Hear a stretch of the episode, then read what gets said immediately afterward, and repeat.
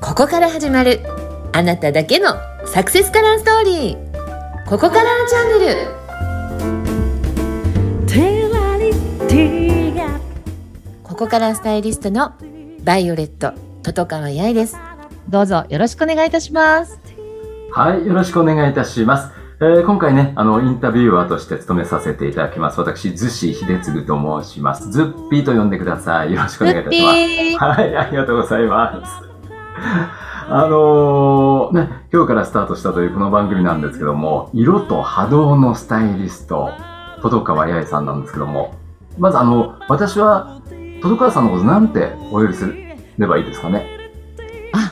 バイオレットと呼んでください バイオレット、そんな感じでいいんですかはいバイオレットさん。はいうん わかりました。では、そう呼ばせていただこうかなと思いますけども。あのーまあ、声だけのね、媒体ですから、今、皆さんには聞いてらっしゃる、あなたにはこの色の感覚は伝わってないんですけれども、うんいつも我々はこう、リモートで対面でお話してまして、まさに、トトカ AI さん、バイオレットなんですよね。ご衣装がね。そうなんです。紫なんです。はい。ここぞっていう時にはもうバイオレットって決めてるんです。あの、ネックレスは首から、うんやっぱりあの、バイオレット系、ちょっとピンク系のハイヒールのね、はい。アクセサリーを下げてらっしゃいますけども、バイオレットは、これパーソナルカラーっていうんですかイメージカラー。これはですね、うん私のパフォーマンスを上げてくれる色なんですね。色にはそういう力があるんですね、きっと。はい。実は私の脳波がですね、うん今。バイオレットを着ることによって、はい。喜んでですね、 あの、動いてくれてるっていう状態になってるんです。あ、じゃあ自分を活性化してくれる色。はとい。いうのがバイオレットはい。なんですね。ぜひともね、あの深い綺麗なバイオレットなんで、できればお見せしたいんですけども、今日はあの、まあ、言葉の中で表現をしていきたいなと思っておりますけどもあ、りがとうございあまの、バイオレットさん、そのす。ね、はい。色の世界って僕らの目で見た、目を開けた瞬間、まあいろいろな景色があって視覚的に、色ってもう勝手に入ってくるものじゃないですか。うん。で、そのバイオレットさんが、その色の世界に入り込んでいったきっかけっていうとこからちょっと初回ですからお伺いしたいなと思うんですけども、なぜこう、色の世界に傾倒していったんでしょえーとね、私若い時に、すごく生きづらかったんです。っうあら。ていうのはね、うん。うちの両親が結構厳しくて、あら。うんうん。もう、九州男児ですから、やっぱり、おー外川。のルーツが。はい。 もう、父親が白と言ったら白。黒と言ったら黒。それこそ色で表現されましたね。はいそんなような形。はい。もう、その間にグレーはないんだよ、みたいなうんうん。感じで育ったものですから、はい。社会に出た時にですね、わっといろんな色に出会った時に、うん。あれって私の色って何なのかなって。うんうん。それこそ自分らしさですよね。十人十色で言うところの。はいはいはいはい。うん。私って何のために生まれて、何ができるのかなうん。何がしたいのかなうんうんうん。何で人のお役に立てるのかなはい。社会に出て初めて自分探しをしたところから、うん。実は色に出会って、色彩検定というですね、うん。電車の中吊りを見たんですよ、初めて。はい。で、それまでは、え、色って、ね、きっとズッピーさんとか多くの方が持ってらっしゃると思うんですけど、うん。え、感性じゃないのとか、うんうん。センスでしょとか、うん。って思ってたんです、私も。はい。なんですけど、そんな人のセンスとか感性を検定で測るってどういうことって。ああ、確かにそうですよね。検定合格不合格が出るわけだから、はそこい。にはロジックとか理論があるわけですね。やっぱりね、きっと。そうなんですよ。うんうん。それを初めて知ったときに、うん。当たり前に、さっきズッピーさんもおっしゃおっしゃってくださったんですけど、目を開けたら、当たり前に飛び込んでくる色が、うん。あ、こうやって、こういう力があって、っていう当たり前のありがたみうんみたいなところに、初めて気がついたときに、うん。うん。なんかこう世界、背中中にこう電気が走ったっていう記憶が未だに忘れられないんですけど、うんうん。そこから色の世界にどんどんこうのめり込んでいったっていうような経緯があります。あ、やっぱり、そうかそうか。お父様が、まあ、白か黒、イエスかノーかのどっちなんだと。まあ、それはあうの、ん単なる色彩の話だけじゃなくて、うん生き方としても、こうかこうか、どっちかなんだ、二択みたいなものがあった中で、いざ、バイオレットさんが社会に出て行った時に、うん、自分自身にこう、悩んだ時に電車の中吊り広告で出会ったと。うんいうことなんですね。そうなんです。十人十色ってよく言ったもんだよなって。うん。うん。で、白があって黒があってって言うけれども、光があって影があって、その間に実は無限の色が広がってたんだっていうことを知った時にですね、なんか人生の価値観までガラッと変わっちゃったんですよね。 ああ、じゃあ、やっぱり、まあ、転職というか、やっと見つけ出したものが、この色の世界だったんでしょうかね、もしかしたらね。そうですね。もう本当に冒頭にもお伝えしたように苦しかったので、生きづらかったので、うん。本当に私らしさっていうのを探していく旅がうん、私の色を追求していく旅うん、うん。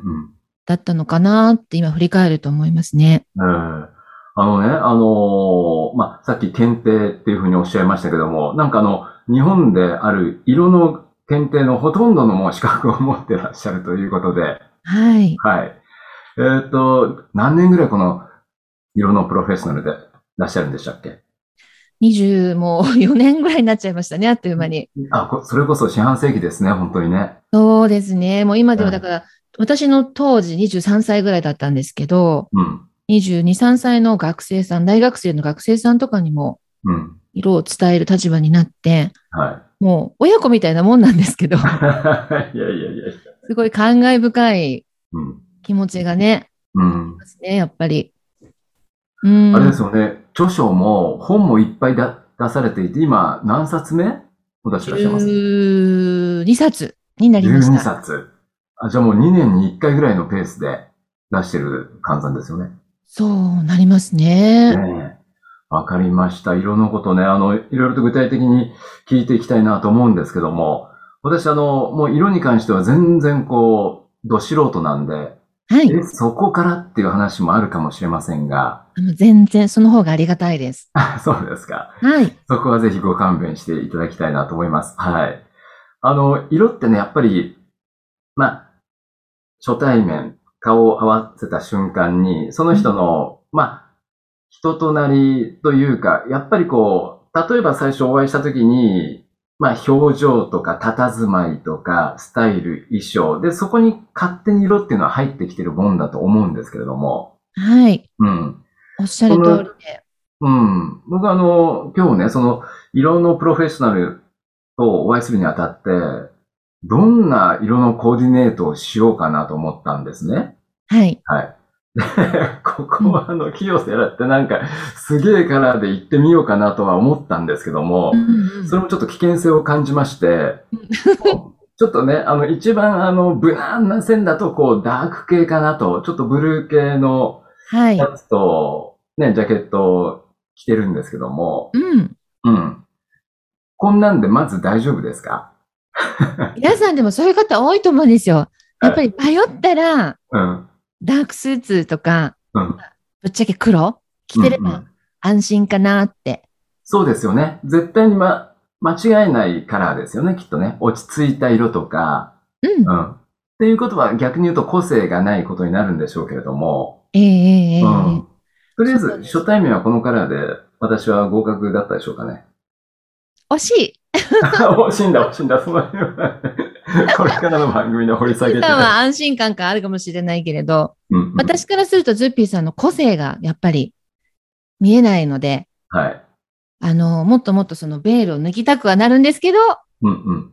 もっと第一印象で、ズッピーさんの個性がわかる、コミュニケーションが弾むうん。色っていうのもあるので、まあ、そんなこともこの番組の中でお伝えできたらなと思ってます。はい。楽しみにしております。ゆっくりと、あの、ステップバイステップで教えてください。はい。あの、バイオレットさんね、今日スタートした番組なんですけども、あはの、まあ、具体的にはどんな方にこう、聞いていただきたいかなっていうところありますい。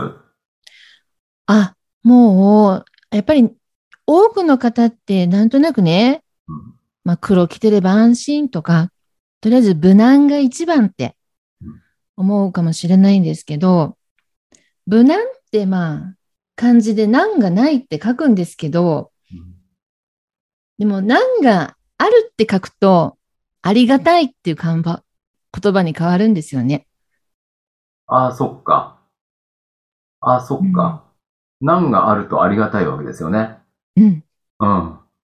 だから色も本当に正直見えていて当たり前だけど、うんそこにありがたいっていう感情が起こるとうん、人生すごく変わるので、うん。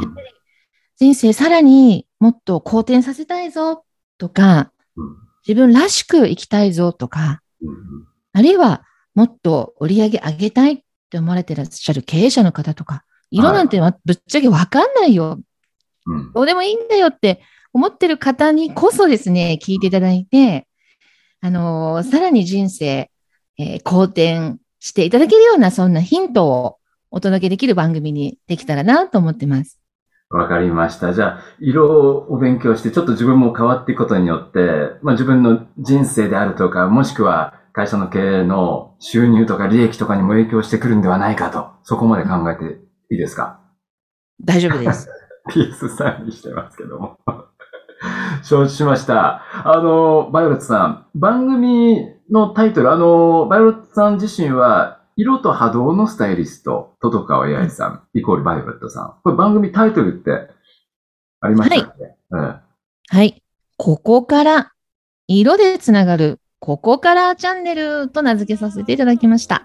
うん。わかりました。まさに今日から、この場から変わっていくというチャンネルがスタートですね。はい。はい。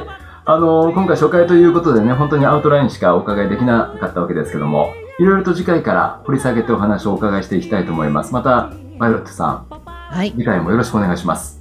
よろしくお願いいたします。はい、 P 今日さん、あは、はい、ありがとうございました。りがとうございました。